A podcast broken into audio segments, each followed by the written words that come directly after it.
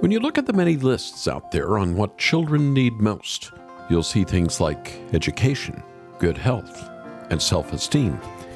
These are all well and good, but something is missing prayer.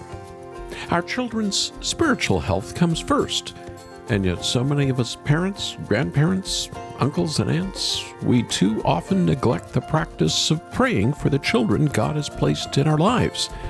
I'm Charles Morris, and this is the Great Stories Podcast. And today we'll be joined by Melissa Kruger with some helpful insights on biblical ways to pray for our children. Melissa is a mom. She's the wife of a seminary professor, and she's written books, including one that I believe will be very helpful for you and me Five Things to Pray for Your Kids. You'll hear from her in just a moment, but I also want to mention we have this small but packed book of biblically inspired ways to pray for the children in your life already in our warehouse, and I'd love to send it to you as our thanks for your gift to Haven Ministries. Just join us online to learn more at haventoday.org. But first, let's get started. I want you to meet Melissa Kruger.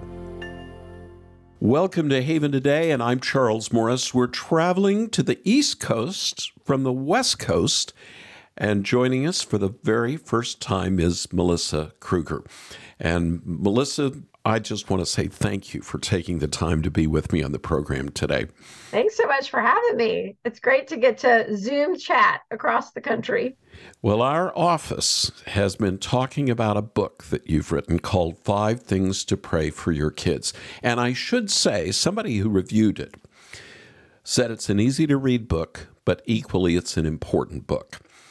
My children are grown, I have grandkids. Uh, it's easy to pray for children and grandkids, but it's hard to pray for our children and even our grandkids. So let me just ask you before we get into the nitty gritty, how do we pray for our children and the children of others too? Yeah, that's a great question. I mean, and I, I think the reality is we just do it. As you said, mm. it's really mm. simple. But a lot of times in our busy, fast paced parenting world, I think it's something that we often neglect. You know, we think, oh, I need to get a quiet moment before I can do that. And, you know, one thing I would want to encourage is there probably aren't that many quiet moments. no, especially if you have young children, you have no quiet moments. Yeah, if you wait for that, your child's never going to be prayed for. But, you know, when when you're washing the dishes what's your mind going to? Why don't you go to prayer? You know, just ask the Lord um, to do what you can't do. I think a lot of times in in motherhood and in fatherhood, I'm sure this is the case too. We're faced with tasks that we have no idea um, how to accomplish uh, in our own strength. Mm-hmm. I can't, you know, make my child believe. I can't. You know, I, I I can I can fill them with all the good things. I can teach them all the good things about God. But, you know, really the Holy Spirit has to work in their life. And so what I can't make happen, I can pray can happen. I can ask the Lord, rescue my child, save my mm. child, mm. um, give my child good friends, give my child a mentor, give my child good influences. You know, we can ask him for the world um, for our children, and he can actually do something. I can't ensure my child has a mentor or my child has good friends or you know my child has christian teachers but the lord somehow can do that mm. i noticed when i looked and, and and and started reading your book that the foreword was mm. written by your older daughter your oldest child emma it was so sweet what she yeah. said about you and your husband too. How no, did you get her to tear up just thinking about it? Yeah, I kind of forgotten about it, and then you say that, and I'm like, oh. Well, um, it should. It yeah. should. Just tell everybody how did you get Emma to write the foreword? Yeah, um, it's so sweet. Emma's now 22. She's in her senior year of college. Mm. I think at the time she wrote it, she was probably about 17. Mm. And um, I just asked her, you know, hey, Good Book Company, she is asking, would you write the foreword to it? She had written an article, um, a book review for the Gospel Coalition on a book geared towards teenagers, and she had written that review. And I think the, the Good Book Company had read it and said, oh, maybe she'd write the foreword to your book. Mm-hmm. and um, she did and it was the it was the sweetest addition to that book. Um, and it was everything i had spent years praying to the lord about and that's why i tear up because um, i spent years just saying lord she can go wherever you will send her in this world if you will just save her. Um, and you know what's amazing is she wants to do missions like that's what she's hoping to do as she mm-hmm. graduates and leaves college she um, hopes to go somewhere far far from me which breaks mm-hmm. my heart in certain mm-hmm. ways but at the same time it's the exact thing i prayed for that no matter what she does in this life that she would know and love jesus and um, seeing the lord answer those prayers that were prayed over her from the moment i found out i was pregnant with her mm-hmm. um, getting to see that is a beautiful thing. Well, and she learned to pray because her parents prayed. Uh, Melissa, how do we model and not just tell kids how to pray besides praying for them? Yeah, I think the best way we model it for them is just to do it daily in our lives like we talk to our kids just to go before the lord and and just stop everything and say hey let's just pray about that. You know maybe you're talking about something with your teenager. What i find really amazing is it's not off-putting to them. It's actually inviting to them. It's not it's not simplifying things. It's sometimes saying you know even i as your parent have no idea what to do mm-hmm. so let's just pray for this. Mm-hmm. let's pray and as they watch you start to take everything to the lord that's going to be their first instinct. We're trying to create an instinct in them to go to prayer. And so watching you model it in all of your life, like when they see you worried and anxious, pray. Say, hey, mommy is worried and anxious right now. Will you? And then you can actually ask your child to pray for you. What a beautiful thing! Absolutely. When we, we invite them and say, hey, mommy, mommy's sad about something. Will you pray for me? And what a what a wonderful gift when they pray for us and that's a good role for them to take on that's a right way for them to enter into walking with Jesus is to be people who pray. And so we can invite them to do that with us, and then we can invite them to do that for us. Mm. So let me ask you, Melissa, how do you build prayer into your daily routine as a parent. We already talked about young parenting and how in the world could any young mom or young dad find any time to pray for their kids, but we need to. Uh, again, how do we do that? Yeah, I think the best thing about prayer is you can do it anytime, anywhere. Mm. And so, you know, when they fall down and hurt themselves, you know, and you're bandaging wounds, you can pray and ask God to heal it. I mean, you know, when you're driving carpool, which goodness gracious, how much time do we spend in the cars as moms? Um, you can pray on the way to school each day with your kids in the car. You can pray on the way to church, like help us understand the message. Um, I mean, the nice thing about praying with our kids, it's this wonderful activity that somehow kids understand is important. It's amazing. You don't really have to teach kids that. They, they just get, hold on, this is something different than just talking to mom and dad. And they really will join in. And I think the younger kids learn to make prayer a, daily part of their rhythms the more natural it will be to them as they age. It just will hmm. be their go to that mm-hmm. they will think of as quite normal. And it's been interesting to me to watch. You know, we obviously prayed with our kids all the time when they were little, and now we still pray with them as they're mm-hmm. older. You know, and we mm-hmm. pray before the tests and we pray before the games, we pray before tryouts, we pray in all these ways. And it's just a normal, beautiful part of our home that we all accept. We can't make everything happen the way mm. we'd like it, but we can ask God. And if he says no, then we can trust him. And so we mm. have all those conversations because that's life. You know, prayer, we know that that God is not a magic genie that we, you know, get three wishes and, and that's how mm-hmm. it works. Mm-hmm. But actually that we can give him a thousand prayer requests. And then we can actually learn and teach our kids that God actually knows what's best. So if he doesn't answer something the way we hoped he would, that means he had a better plan. And like that's a great lesson we get to teach our kids through prayer because that's a lesson we're also learning as adults. well, and and and we'll always be learning as long as we live. Uh, I have the blessing of having two living children that profess faith in Christ, and I'm so grateful for that. The number one prayer request we get at Haven today is from people who have children that have drifted. Uh, they've run away from the Lord. If they haven't drifted, uh, and and these parents are on their knees. Sometimes it's a widow. Sometimes it's a widower. Their children are grown. Their children are getting older now. Any advice for someone like that that's been praying maybe for even decades for their child to come to faith in Christ, come back to the Lord as a prodigal. Any advice? Yeah. I think of that image of the persistent widow who kept knocking on the door to get mm-hmm. you know, the bread and mm-hmm. and and God gives this wonderful wonderful word saying, you know, she's asking for bread and, and you know, don't you think I as your father am going to give you something better. And so I do think we have this beautiful call to be persistent. Um, we know when we are asking for the Lord to save our children, we are asking for a good thing.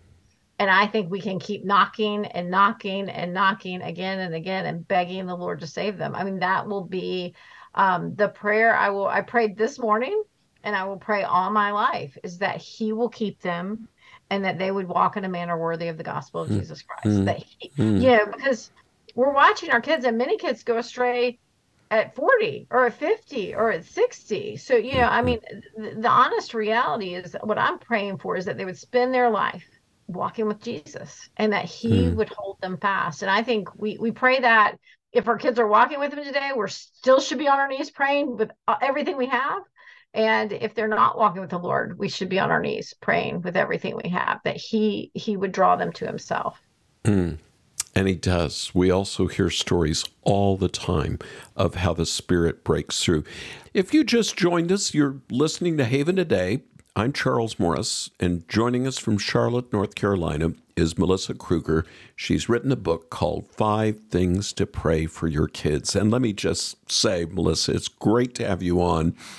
And what you suggest praying for your children could also equally be prayed for a spouse, uh, mm-hmm. for someone uh, that you love that's at a distance, could be your neighbor or whatever. Uh, you set out to write a book that's not a theological tome. That's what I like about it. Uh, it's put out by the Good Book Company, and they're kind of famous for putting out books that can be read. And that's what you did, didn't you? Yeah, well, I think the reality with prayer is not, we don't have a theological problem. generally. Most of us are pretty set and we should be praying. I think our brains have a capacity to wander that is only getting stronger um, with things like smartphones. They have actually made things like prayer a lot harder because they're mm. pinging at us constantly.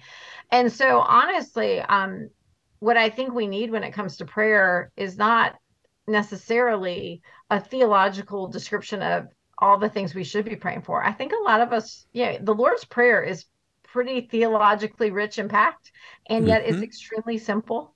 Um, mm-hmm. And I think we have sometimes, though, in our parenting, we have reduced our kids to praying for whatever is today.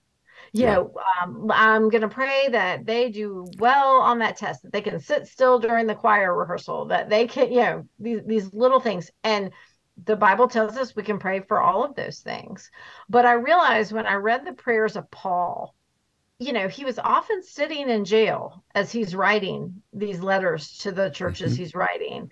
And yet, when he prays for the Philippians, what he doesn't pray is, hey, I hope you don't end up like me in a prison somewhere. Hmm. you know, instead, he's praying things like, May the heart, may the eyes of your heart be enlightened so that you may know the riches to which you've been called in Jesus Christ. You know, he's praying these huge things for these believers. Mm. And so I realized my prayers as a parent are often too small. Mm. And when I mm-hmm. take mm-hmm. the words of scripture, let me beg the Lord that their love the for God would grow in knowledge and depth of insight so that they might be able to discern what is best and may be kept pure and holy until the day of Christ Jesus. Now that's a prayer. let's ask him for more. That's a prayer. And you're just praying the scriptures back yeah. to the Lord, aren't you? Yeah. yeah. What a great way to start. And of course, that's something that you say to do in yeah. your book. That's yeah. that's how you pray for your kids. That's how we should be praying for anything. Praying scripture back to the Lord. Wow. Exactly. Exactly. So we just take every every kind of five prayers is a prayer through scripture and that's all you're doing and it basically what i i use this book myself like I, truly i'm that's I good to know i mean because i'll never tire of praying these things for my kids and what it does for me is this simple little check off um like this morning i prayed i was praying for kindness for my kids. And you know my kids are 16 19 and 22 i still want them to be kind. I can pray that for my two year old i can pray that for my teenagers. Um and i'm just praying that the lord would work that in them. And so it's not the pressing need of the day. My children seem very kind and they're very kind to me. But it's something I want. I need to grow in kindness. I want them to grow in kindness. So it helps me kind of check the boxes um, for what I want to see and hope to see the Lord do in their lives, you know, grow in something like kindness. And I hear you talking. You're not talking that this is a routine. This is something that's a mission. Yeah. It's yeah. it's deep. It's inside yeah. you. That's what leads you to pray. Not that you're trying to just be a good Christian and pray for your kids every day or pray for it. I am utterly convinced in my ability, inability to do much. exactly. but I am fully convinced in God's ability to do much. Amen. And so I can pray and, you know, call on the God of the whole universe. What an invitation we have. What an invitation we have. And I think so often, you know, I fill my life with rushing around because I really think I'm God of my own life. Mm-hmm. Whereas prayer is an invitation to let God be God which he is. Yes. and let and let me receive from him. Mm. Melissa, the scripture's pretty clear about laying all our requests before the Lord, presenting them to them. Sometimes maybe we think they're more important needs than the Lord thinks, but we're asked to take everything to Him in prayer. Got an example from your life? Yeah, it's it's actually a pretty huge one for us. Um, the first five years of our marriage, we moved a lot. My husband was in the ministry, and so you're going to church and you switch churches, and then we had moved and we had moved overseas. We were living in um, Edinburgh, Scotland, and we had our first baby there. And I desperately longed to live near family. Mm. Uh, you know, I wanted my kids to grow up near grandparents, and we were in a situation where it international flying with a baby, you know, that is sure. very, very difficult. And you will be a praying mother on an international flight. There is no other option because you will pray your child does not scream the whole flight. Right. but um, I can remember we were coming home. My brother lives in Charlotte, North Carolina, and I remember driving by Reformed Theological Seminary and just thinking, wouldn't it be amazing if you could get a job there? Like, wouldn't that just be? But you know, how would that ever happen? Like, that would never happen because, I mean, to live near family, to have my brother in town, for my kids to get to grow up with their cousins, it almost seemed like that's too much to ask, mm. you know, to have a situation like that. And what's amazing, um, Mike went to meet with Ric Cannada, who used to be the chancellor of the institution, and they hit it off. And um, he had Mike come and be kind of an adjunct professor for a year. And after that, um, he hired him. And it felt like we had prayed and prayed and prayed just to get a professor job. Honestly, not easy today. Like yes. A little bit of a miracle, sure. especially you know, Mike was 30 at the time. He was a really young professor when he came. And um, what I can say I've gotten to see, and I haven't taken it for granted in all, we've been here now 21 years. Mm.